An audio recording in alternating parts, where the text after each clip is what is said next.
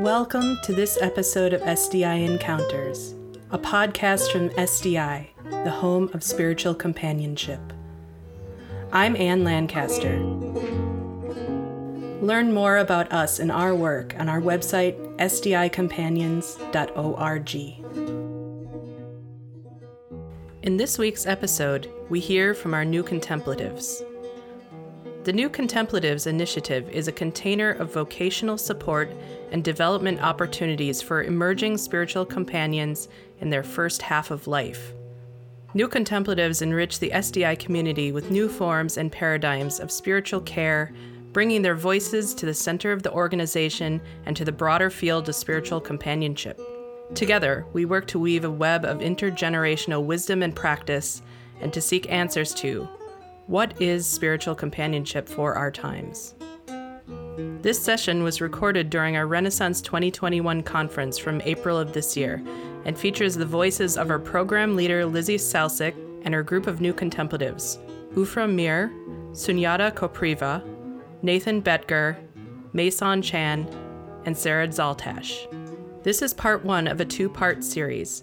Please tune in again next week for the second half of their presentation.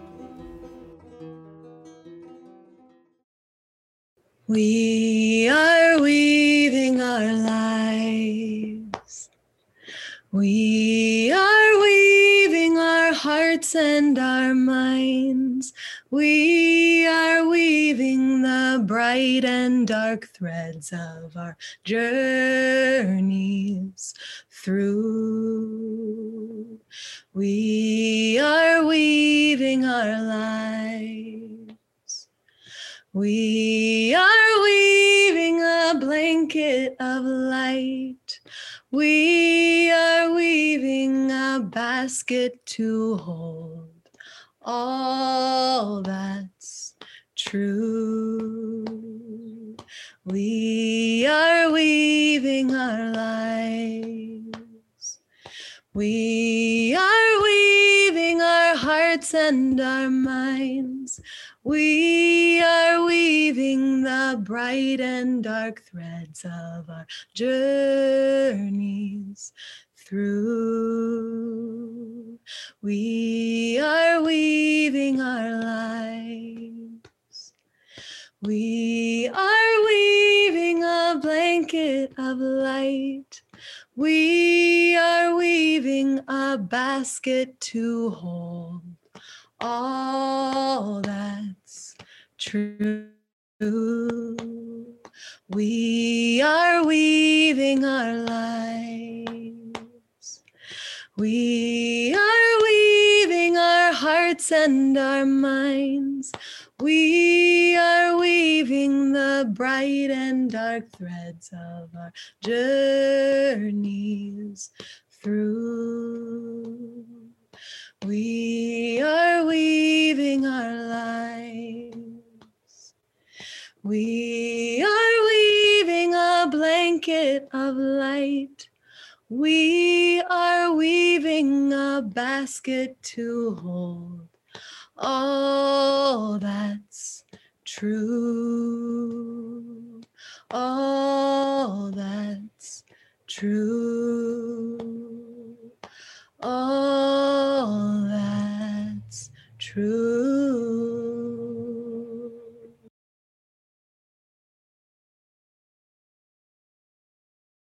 And with deep breaths, we give thanks to this weaving. We give thanks to the weaver for the weaving of this day for the weaving of this time and space to be together in this in this way and for the weaving of our lives. We give great thanks to the bright and well ancestors of all of us who are gathered those whose lives brought forth our life we say thank you and we ask for your support and your wisdom to be present with us today in this conversation. Mm. To the First Nations peoples, to the Indigenous ones of the places where we each are, we give our great respect to you. And we ask that this conversation and our lives be in honor of your memory and in support of your descendants. To the more than human world that holds us, even here and now, we say thank you. Even on this computer, even in this Zoom room, you are present. You are holding our life, you are holding our experiences. We say thank you and we ask you to continue to show us what it means to be a part of this web of life. To all that seeks to support myself and these new contemplatives and this SDI, and to all of you who are here we say thank you, we say welcome, we say be with us so that this conversation may be for good, so that this conversation may be a holy offering. We ask that this time and space serve the reign of justice, of liberation, of wholeness, and of beauty. Thank you, thank you, thank you. Amen. And so it is. Thank you all for gathering. It's such an interesting thing to be doing these big gatherings, these exciting things in Zoom and on this format. And here I am getting an opportunity to experience it from a different angle than just the tech support angle that I've been taking on a lot of these sessions. I want to uh, introduce myself um, before we introduce the new contemplatives and orient um, everyone to our session today. So, welcome again and thank you for being here with us, uh, despite the 1,000 other places that you could be. My name is Lizzie Salsic, and I am speaking to you today from St. Louis, Missouri, near the confluence of the Mississippi Missouri and Illinois rivers on the ancestral land of the Osage, the Kickapoo, and the many, many other Mississippian peoples of this region. I, in the place I am, greet you and the place you are. One of my passions and purposes in this life is priestessing emergent spiritual communities through ritual and organizational leadership. In this vein, I have the immense pleasure and privilege of being the convener of SDI's New Contemplatives Initiative, and as such, your host for today's session. The New Contemplatives Initiative is one of the ways that SDI serves the rising generation of spiritual companions and leaders. Part scholarship program, part community, part vocational support, the New Contemplatives Initiative seeks to uplift the voices of spiritual companions in their first half of life. Emerging companions who walk with individuals and communities in innovative and transformative ways. This year, we have five amazing and brilliant new contemplatives, and I am so honored to share them with you today. Soon I will turn it over to them, but first I want to orient you to this program just a little more. In a moment, we will be listening to and participating with the new contemplatives in a conversation centering the critical spiritual issues and invitations of our times and how we be with those as spiritual companions. The panel discussion will be sprinkled with short embodied practices so that we can all practice staying rooted in the body and attuned to the wisdom of the heart, especially as we listen to the big, challenging questions. My desire for this time is that we all listen intently to these questions, to these new contemplative voices, and to our own deepest experience in a way that truly moves something in us and in the wider community. For to truly listen is to be changed. So, without further ado, I invite my new contemplative friends to come in and introduce yourselves. Mm, Sunyata, would you start us off? I'd be pleased to. Thank you, Lizzie, and welcome everyone. it's so nice to get to share this time and space with you. Um, I'm Sunyata Kopriva. I'm an integrative trauma psychotherapist. I provide culturally congruent or culturally relevant trauma care to people around the globe. I'm a student of Jetsun Khandro Rinpoche within the Mindroling Monastery of the Nyingma lineage of Tibetan Buddhism. I'm also a yoga teacher and within this last year, year and a half, a student of shamanic practices. My name is Mason Chan, and I um, am a, a, racial justice activist, compassion activist, sacred activist, um, children's novelist under my English name, Crystal Chan. Um, and in the pandemic, I have been launched into um, giving retreats and being a spiritual director actually. Um, i now give a lot of virtual self-care retreats. Um, i held numerous self-care retreats throughout the uh, roller coaster of these times uh, including election night and um, the night before election night and you know inauguration night you know so really like tying it to political events as well. Um, uh, and do i, I also uh, I'm exploring a lot of different types of embodied meditations that Spirit uh, likes to give me, as well as spoken word projects. So, a lot of different creative uh, spiritual work. Good to be with you all. I was wondering if my dog Wendell uh, would join in. Apparently, he did. Um, uh, yes, so I'm a full time hospital chaplain and spiritual director. Uh, my wife Kat is a yoga teacher. We have two boys, Brendan and Owen. Uh, my oldest son, Brendan, has Duchenne muscular dystrophy, uh, which is a terminal neuromuscular disease um, which breaks down his muscles um, slowly over time. Uh, my work and and all the things I'll be sharing today have been significantly affected by my work in the hospital with grief and also just um, fathering uh, a son with a disability. So I'll get to talk about that some more. It's good to be with you. My name is Sarah, um, or beloved Sarah Zaltash.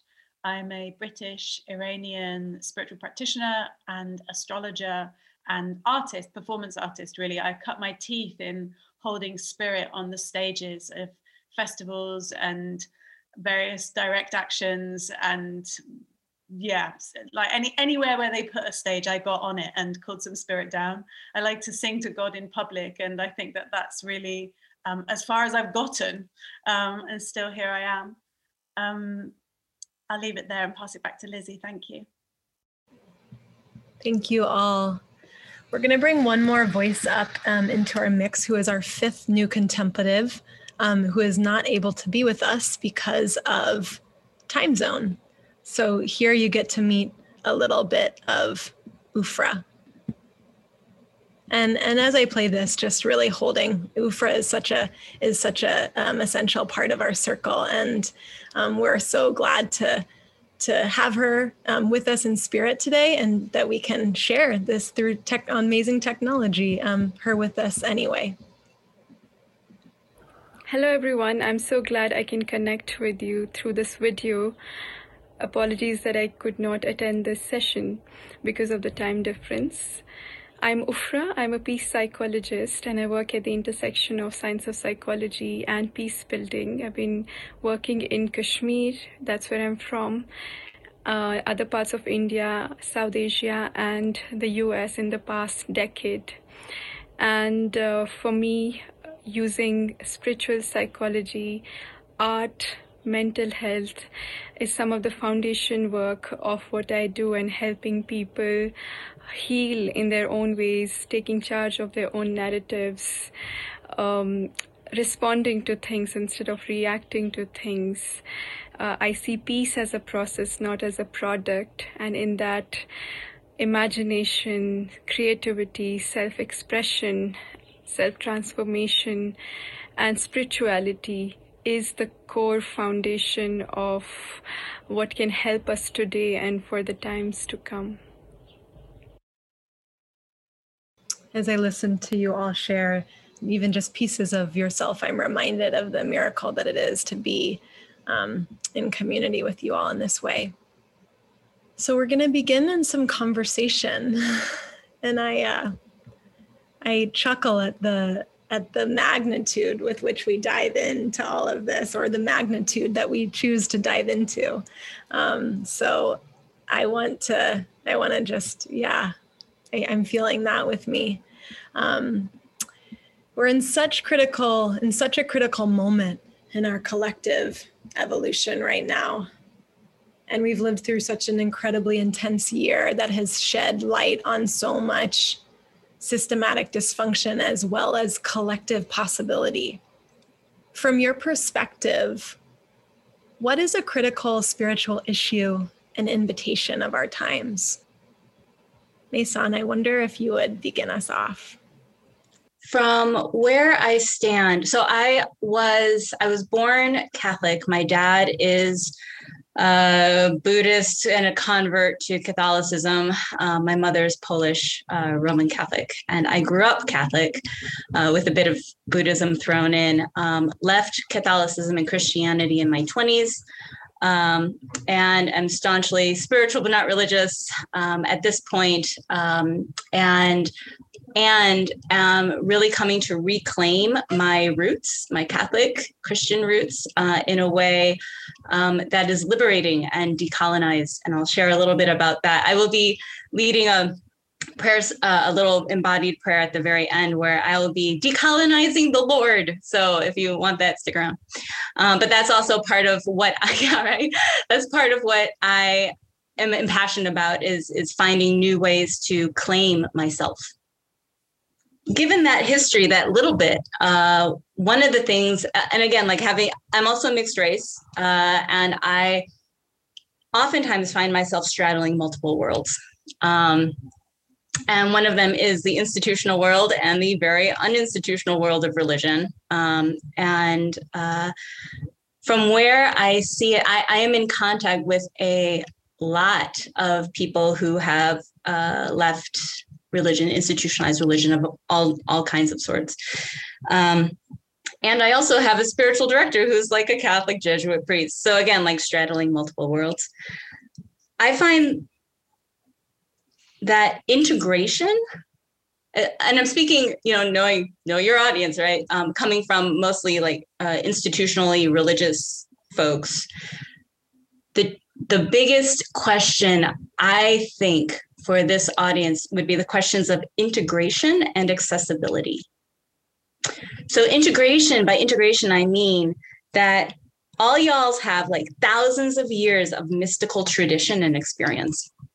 You have amazing heroes and lineages of how to interpret what is uh, a healthy spiritual experience, what is not a healthy spiritual experience, um, how to manage ego, um, how to manage power in um, holy ways um, and in ways that uh, evoke life. Um, for a lot of people who have left uh, institutional religion, there is such a deep craving for mystical experience, uh, for direct, impactful mystical experience. Um, they, there's so much hunger and so much a type of starvation, um, and and so they're they're going out for it. We are going out for it, right? Um, and there is a passion that is almost unrivaled within institutions. Um, so, for instance, um, I'm going to give three small examples uh, to illustrate this. Um, I have a friend of mine who I found in my neighborhood who's uh, who's become a COVID uh, walker with me. Uh, she's a black woman, and she uh, does a lot of like tarot card readings and uh, different types of um, embodied work as well. And she was hired to be a part of for this mystic hotline you know so like kind of like dial a mystic. Uh, she uh, was hired to be a mystic for this mystic hotline via text. So it's all text based it's you don't call a mystic anymore. You text them right? And she was um, part of this this job orientation because this is now a job. She's being hired to do this. And i asked her what that was like the orientation. And she's like well there were 70 of us in zoom on an orientation. I'm like there's 70 like psychics, texting psychics? And she's like, yes, there are 70 of us. So again, there's this huge world out there outside of the walls, right? Um, another example of, okay, so that, that sets the stage a little bit. Um, there's also such a lack of wisdom because they are out there in this big wide ocean uh, and don't necessarily have the skill set to be out in a big wide ocean. And this is where I also see kind of like a necessary meeting place between institutionalized religion and those who have left. Um, so, for instance, I uh, participated uh, soon after the pandemic. I saw this like trauma and spirituality, trauma healing and spirituality healing from an indigenous perspective led by two mixed race leaders. And i was like oh my gosh i'm totally over this.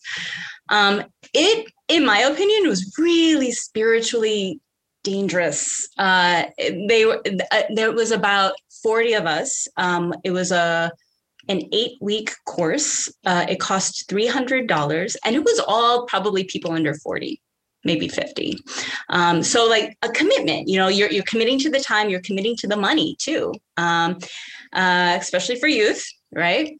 And everyone was showing up and uh, the leaders um, were basically of the philosophy that any any spiritual experience is a good one. And so we need to self-induce our spiritual experiences. And so there were constant like times throughout every class um, that uh, there was a time for people to induce themselves over Zoom in their own places, induce their own trance. Okay. And there was no discernment about what these trance states were. There was no discernment about um, what they were experiencing. Um, there was it was just any trance is a good trance. Any spiritual experience is a good experience, and so therefore we're just going to have them, right? In one of these times, there was a a, a woman, a black woman, uh, and this was also very racially integrated. I'm going to get that. I'm going to get into that a little bit more. So it was it was a very heavily. It was young and it was racially diverse. Um, I would say it was maybe about 60 to 65 percent people of color, POC, right? Um, and a lot of them were queer trans queer and or trans or gay lesbian. Okay so there's a lot of different types of diversity in the group. And at one point um yeah after this one of these like trance experiences um one black woman raised her hand and she asked the leader who again was uh, a mixed race leader you know she's like well in this trance experience where we were like encountering death and having a conversation with death she's like i i saw this this I don't know if it was good or not, but I saw this black hole of like nothingness coming right at me. And I wasn't sure what to do. And it was sucking me in. And uh, I wasn't, uh, I was kind of scared. Uh, it didn't really seem like I should go in that black hole. And so I didn't, but uh, I wasn't sure what I should have done. What should I have done? And we were all waiting. And the group leader said, and and I kind of repeat his intensity. He's like, you should go in the black hole. That's great. That's the sign that you are advanced. You are advanced. Fantastic. Next time this happens, go into the black hole, get sucked in. This means you have taken it to the next level. You have to go into the nothingness. And I was sitting there just horrified. I was absolutely horrified. Um, especially getting into terms of like, also like we're telling like people of color also telling other people of color to disregard feelings of unsafety. Um, and the fact that he brought in uh, the leader brought in the fact that now she is advanced. So now you have ego driven decisions. Okay. So that's one example of just like where and how people are not being like we need your wisdom. Thank you. We're so grateful for your passion. Yeah, it's always so nourishing of my own motivations to hear Mason sharing these experiences that they have had. And um, there's like, I guess, like a general there's like a more general thing that I encounter being in Europe. I live in Berlin at the moment and previously have been living in the southwest of England and in London, which is just, and also have lived in the USA, in Turtle Island, and several other countries. The thing that I, I think really gets to me is um, in terms of issues within spirituality itself, within the kind of cultures, is the pervasiveness of capital and the fact that people are having to pay money at the point of access that seems so completely wrong to me. I believe that people offering spiritual service must be supported. And I believe that um, the people who are in need of those services absolutely should not be having to pay on their way into the temple. It just, it couldn't, it just couldn't be so obviously and naturally wrong to me. Um, and so a lot of the work that I do around creating new forms of ministry for young people that feel relevant is about embedding anti-capitalism into that because that's another thing that I feel is like a kind of more general thing of like how do we lead one another when we feel like the training pathways of the old traditions are somewhat bankrupt? But I know that that's not not the same for all of us because for example Shunyata has found a tradition that they feel comfortable in. So i don't want to say that there is no way that you can find your way into a pathway. Um, but for me especially in europe um, there there just are not enough spaces for a generation of spiritual leaders to be able to really fulfill their vocations. I call it the lost generation you know. Thank you so much beloved sarah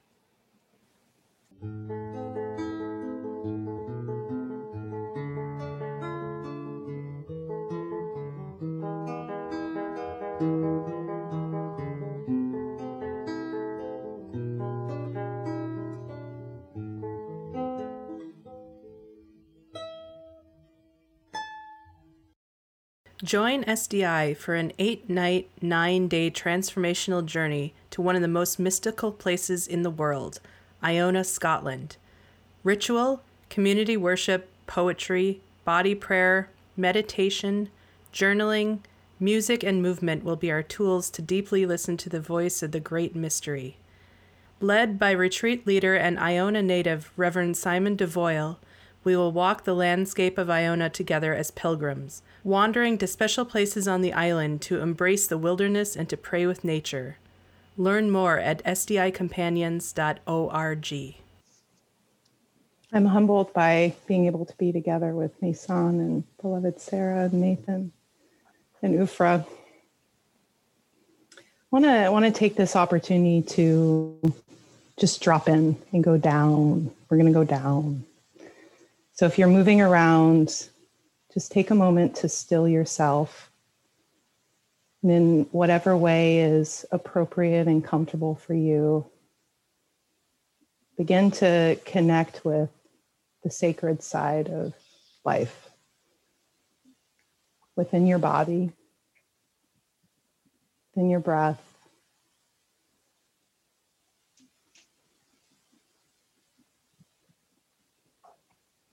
You may notice your mind starting to still. And if it's still racing, maybe you just notice your feet staying still. But touch in with something around you, in you, of you that is still.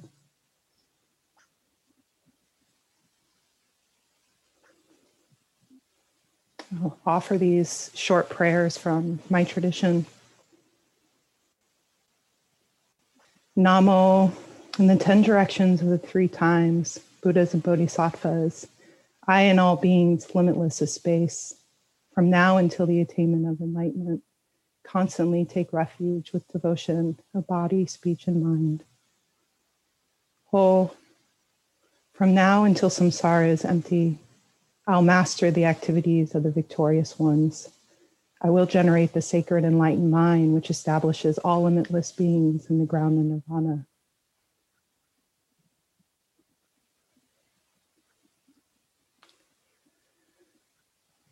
From this groundedness, from this stillness, I ask you to contemplate what are you afraid of? Where does fear present itself in your life? What are you most afraid to lose? What are you afraid will die now or in the future?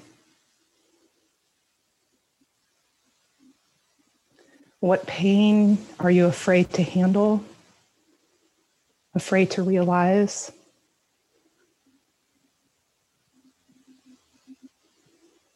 What reality that's presenting itself, be it political, social, environmental, emotional, psychological, elicits or activates fear within you.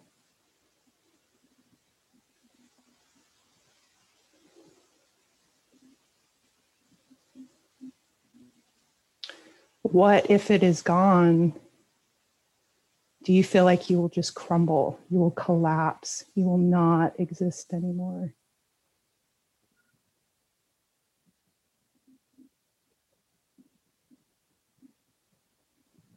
Imagine the fear that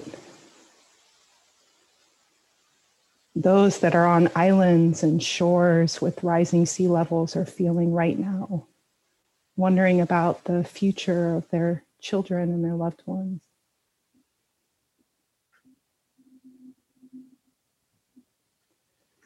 Imagine the fear of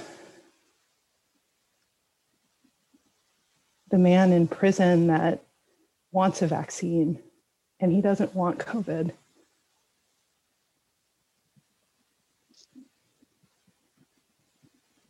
Imagine the fear of the ant that is just trying to find its way home before it gets fumigated.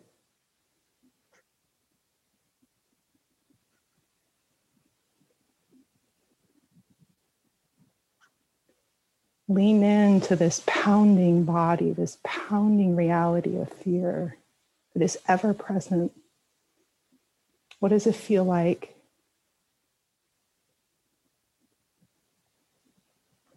What is it telling you? What is, what is it inviting you to know more about? How is it teaching you? What does it do to your breath? What does it do to your mind? What does it do to your body?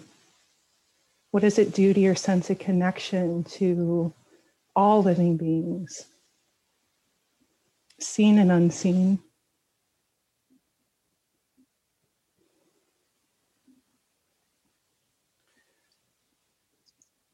The Dalai Lama says that there's two types of fear there's afflictive fear, and there's wise fear. Afflictive fear is otherwise known as the alarm system going off in our bodies, the trauma, the trauma system, fight, flight, freeze, and fawn. Fear stops us.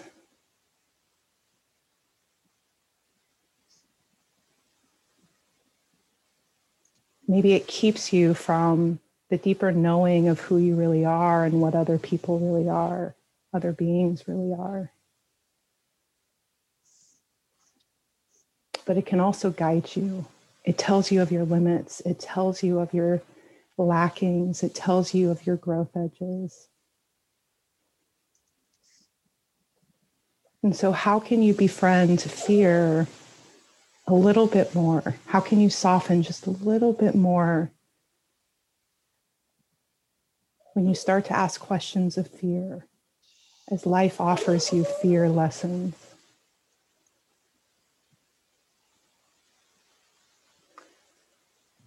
I'd like to offer this quote by Pema Chodron, Tibetan nun, Tibetan Buddhist nun.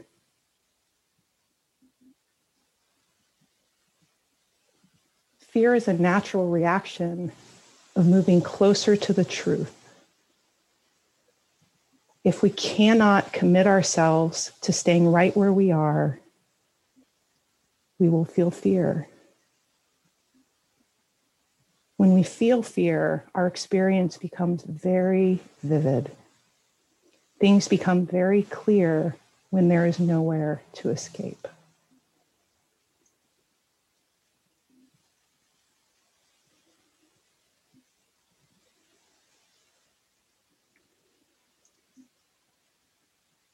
And then transition out of your stillness, out of these questions, taking a breath, making any movements to ground yourself back into your shared experience. Thank you so much, Sunyata. Before we move all the way into another inquiry or a, a following inquiry. I want to see if Nathan wants to speak at all to um, that first question that I posed. And I bet Kat's still looking for where Nathan is here. I would love to.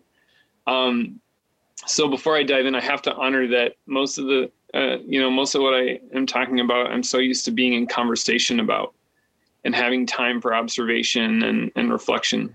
So it feels a little bit like opening up a big can of worms with not enough time. Um, but I think that's okay because it is what it is. Uh, so for me, there's two significant issues connected to, um, as I see them, a Western culture of capitalism and individualism. Uh, I can only speak to Western culture as it's, you know, my home turf.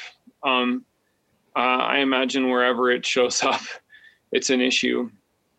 Um, but I offer these as one who tries day after day after day to pay attention and to pay attention well and speak honestly to what I see. So for me, first, uh, one of the main significant issues of our time is uh, the almost across the board's aversion to discomfort, pain, the unknown, and grief, fueled by an obsession with comfort, ease, solutions, answers, and making things better. Secondly, I see a total denial of limits and anything that reminds us of limits like aging, frailty, dying, contentment, staying still, or being ordinary.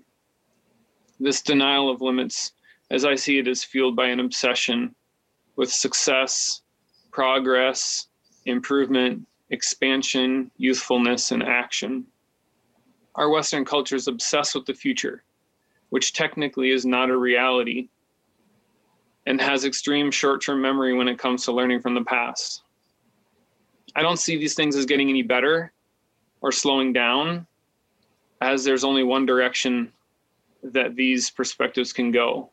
Progress only moves to more progress, expansion only moves to more expansion. These issues have poisoned our views of all life stages, especially adolescence and the elderly, leaving an almost non existent place for elders in our culture. Our earth, our mother, has been decimated as a result. These cultural illusions have affected our religious beliefs, our views on gender, sexuality, economy, education, race, and leadership. So, when cultural values affect us on such a personal, local level, often the only thing that makes such a significant difference for cultural transformation is to counter these things in simple but profound ways on the personal relational level.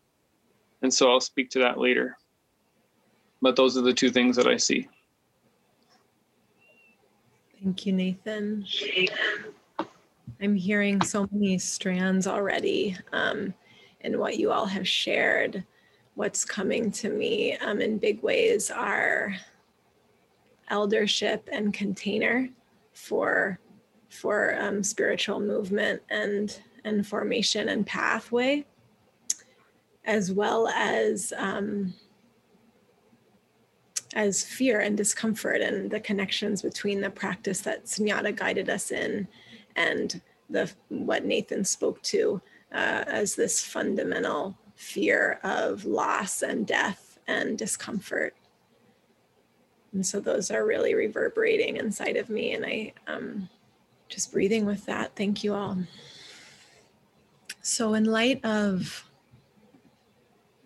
these issues problems you might call them that we're all grappling with as well as um, the invitations therein I want to know what practices, and I'd love for all of us to be able to hear from you, what practices best uh, support you in holding or responding to these challenges or these invitations?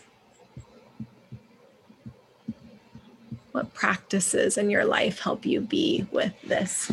And I want to show a video from Ufra again first um, to bring in her voice um, and the way that she responds to to this some of the things that help me or the practices um, that help me kind of deal with these things are firstly uh, having time to reflect um, on a daily basis. And uh, reflection doesn't mean obviously sitting with um, ourselves and just staring at the blank walls.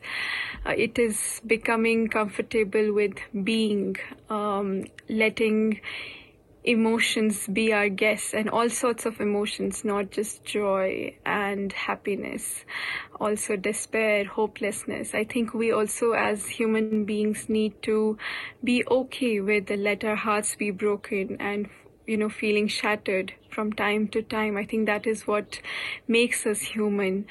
Um, and again empathy is so important um, especially right now and for the times to come I think it will become even more important for us to focus on self empathy, which is not being selfish. I think it is really important to create spaces on a daily basis for our self care, self empathy. Uh, we really cannot uh, function or work out of an empty jug. We have to create uh, spaces for our well-being and self-care uh, on a daily basis because um, it is important for ourselves to be well. That is when we can be most useful and helpful for others as a community and species. And build more meaningful connections with ourselves and others, whether that is through listening. I think we still do not listen enough. And uh, most of us listen to advice.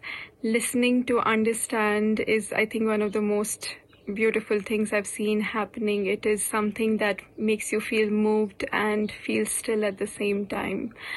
Um, and especially in these times, I think building that connection with ourselves um, and others in whatever ways we can meaningfully is so, so, so important. And looking at things from a more spiritual, philosophical angle realizing that we are first spiritual beings with human experience, not the other way around, and in that, letting imagination and creativity be our guiding tools. I'm grateful for her invitations there. Hmm. What else? What are other practices that help you be in all of this? We um when we were talking about this session and what we all might say we were all like what lizzie? You want us to talk about ways to heal the world? This i don't know if we have do we if we had them surely we would just be doing them right? And then we all kind of went away and I, yeah we could be like yeah no there are something there must be something i do to help. I, and i want to just say a little bit about mine but i'm going to be sharing a practical piece about uh, that actually does do this. Um, but just for me the thing that does not in any way meet the fullness of the trouble and yet still manages to be with it is song. There's nothing more precious and healing, remedial and devastating to me than song. And partly because I have um, epilepsy and, and ADHD and various other kind of like special letters for um, what is a funny old brain. And singing is something that I have um, used to soothe myself since for as long as I can remember. And so that soothing that I found for myself is the soothing that I now share with others. But also, I've seen how song can do the work that no type of conversation can.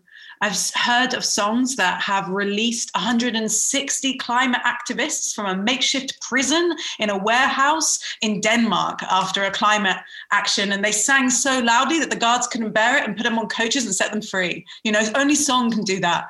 I myself traveled around the world for a few years and may again travel again, um, offering an adaptation of the Islamic call to prayer, something that um, women very, very rarely do, and certainly not in the places and in the ways that I did. Doing the work of starting to kind of lever out um, patriarchy from its very firmly stuck in place in Islam, just with song, just with that. No, no exegesis, no um, scriptural arguments, nothing. Just, just with this one prayer. Um, and so, and this kind of unifying aspect of song, and yet also it, how it's absolutely impossible to erase the uniqueness of a single sung voice. It, I think, for, so for me, I just come back to that tool all the time. Beautiful, Sarah. I look forward to perhaps hearing some more of your voice um, in our practice time today. Is there more? As a trauma therapist, when I am working, initiating people into fear, into terror, into their trauma, right? Fear is a spectrum. Um, it's done so with the framework that exposure is necessary, practice is necessary. It's not a one time lean into fear or one time recognition of the terror, that there are so many layers of fear and so repetition, repetition, repetition, repetition, and leaning in further and further and further until there's really a collapse of the hope and the fear. That fear stops being this thing that needs to be feared itself. That fear can become something that is honored, something that is part of the post traumatic growth. So we're not talking about just the big moments of fear in our lives or just the big moments of fear in, in all beings' lives, but recognizing moment to moment to moment to moment is your fear response being activated? What is your nervous system doing? What is your heart doing? And the polyvagal theory of, of trauma is very, very helpful to see not only how does the body and the mind respond to fear, but what is the antidote to shutting down? What's the antidote to fighting it off? And guess what? It's connection, it's relationships, it's attachment, it's being present so keenly in the moment that you don't miss anything and there becomes this collapse between self and other. Father Rohr, Father Rohr talked today in his in his talk about non-duality. In Buddhism, we talk about the eight dharmas. These are recognitions of where duality show up in life. And it's a sign of you're caught in some sort of cyclic existence. You're caught in samsara. And at the root is hope and fear. Everything else stems out of hope and fear. And so when you start to collapse those, there's actually no difference. And we need both of them in a dualistic way. But they're not a problem. If we make fear a problem, moment to moment to moment, the big fears are going to take over.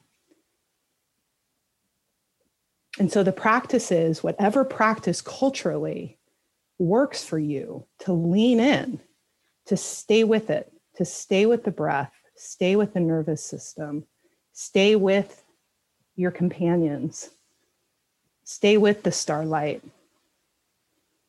You're training your nervous system, you're training your mind that your courage, your confidence, your sacredness is bigger than the small fear that's coming up in that moment.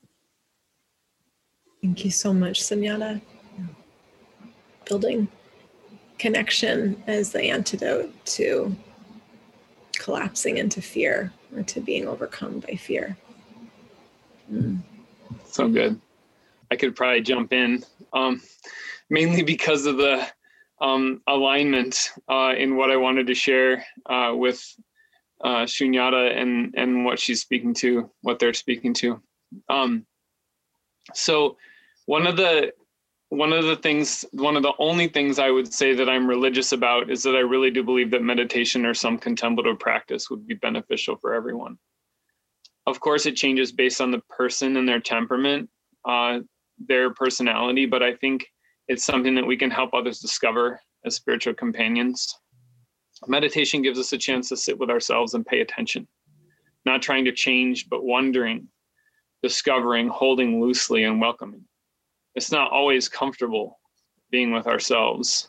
And so, as a counter to this culture of aversion to discomfort uh, and aversion to limits, uh, sitting in meditation or some other contemplative practice allows us to get close to that. Uh, we engage, uh, you know, we engage in this practice regularly. And I think that as we do that, as we come back to our breath, as we sit with these aspects in ourself and just allow them and welcome them and un- try and understand them, uh, it's able to expand outward. Uh, it's kind of like the idea of leaning into little deaths to prepare us for the big death or deaths. So, that being said, there's another practice that I would speak to that really comes out of my own life. Uh, and that is being in conversation about or even being close to death as incredibly necessary um, for our for our growth and deepening. I had a teacher on grief and dying who told a story of someone in their 50s who came to him and said that they'd never experienced someone dying.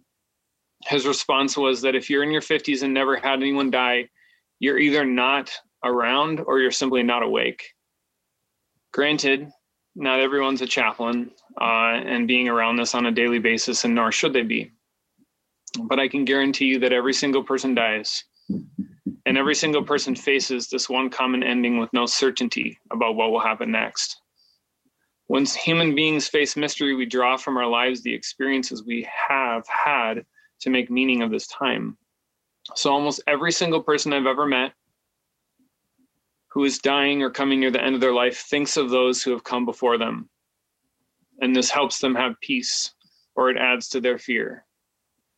And it's almost, studies show that almost everybody even has people who have come before them actually come to them in their dying process, which I think is incredibly profound. Um, but uh, it brings them peace or it brings them fear based on what they've experienced. So, starting these conversations about endings, about dying and what it's like, literally changes the scene for generations to come. We have a lifetime to prepare for our death. This I can guarantee, but we don't know how long that lifetime's going to be. It could be, you know, into your 90s, or it could be like my son and possibly into your 20s we just don't know. And so it's never too early to begin learning about limits and welcoming the unknown into our conversations. I know we have people here of all ages. Each of us needs to be engaging in conversations with other generations about this experience of aging, of limits, of how much is enough. Young people can be asking older ones what their experience is like, and olders can be sharing with youngers what it means to age to break down, to have limits, particularly when death is close at hand. I would be willing to say, to go out on a limb and say that if someone is younger and not inquiring of olders, or if someone is older and not sharing with younger ones, they are essentially doing a disservice to their community and to their world. And I don't say this to shame or to scold, but not having these conversations intergenerationally is a withholding of one's unique self and also common experience, which is a withholding of an essential need for sustainable communities. I'm talking about living into the role of eldering, something that I think is less and less common, something that only happens in the relationship and in the communication, in the function, not in claiming ourselves as elders. The tragedy of our time is not that young people don't have elders to go to.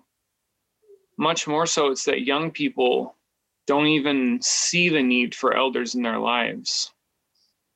I can tell you this is getting more and more of a reality for younger generations. So we have to initiate the conversations, learn from each other intergenerationally, and not with the attitude of helping, making things better, or teaching, but with an attitude of learning about what it means to be human, which means having limits and leaning into the unknown. Conversations like these literally are spiritual practice in our time.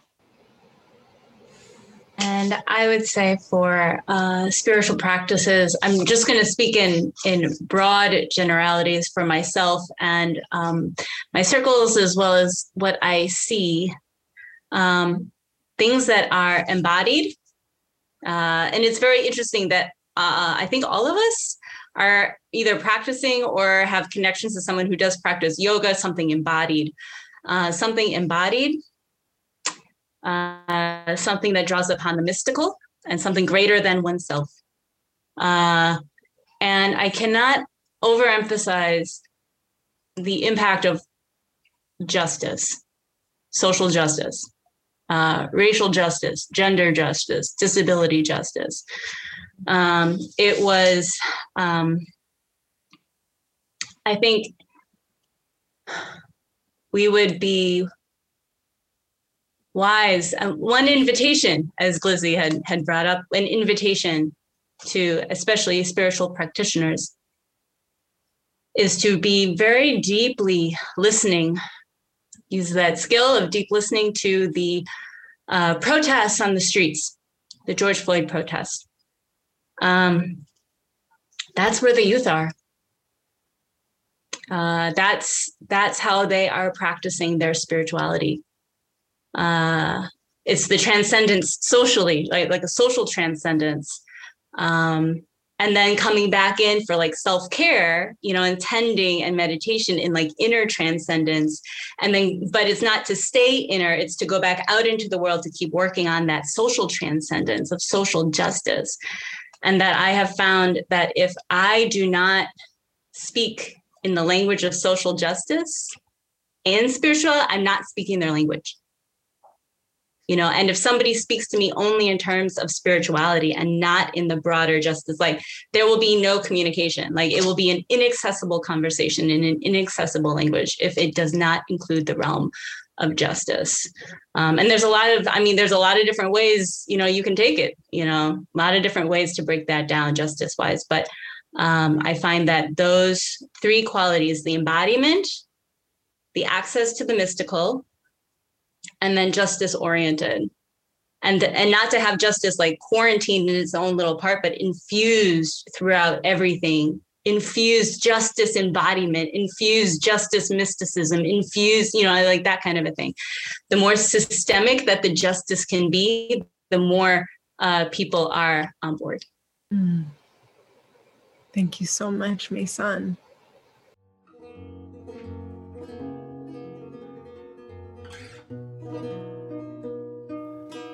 If you're enjoying this podcast and you want to help us share and spread the word about the life giving practice of spiritual companionship, you can help us out by subscribing to this podcast through your favorite app. You could give us a like or even write us a review. Thank you for listening. This is Matt Whitney with Spiritual Directors International. Thanks again for listening. Your time and your presence here are deeply appreciated. If you liked this show and would like us to continue making them, please do subscribe now while it's fresh on your mind. Also, we would love to hear from you, so please feel free to send in your comments and suggestions to the email address podcast at sdiworld.org. SDI is the home of spiritual companionship. Learn more about us and our work on our website, sdicompanions.org.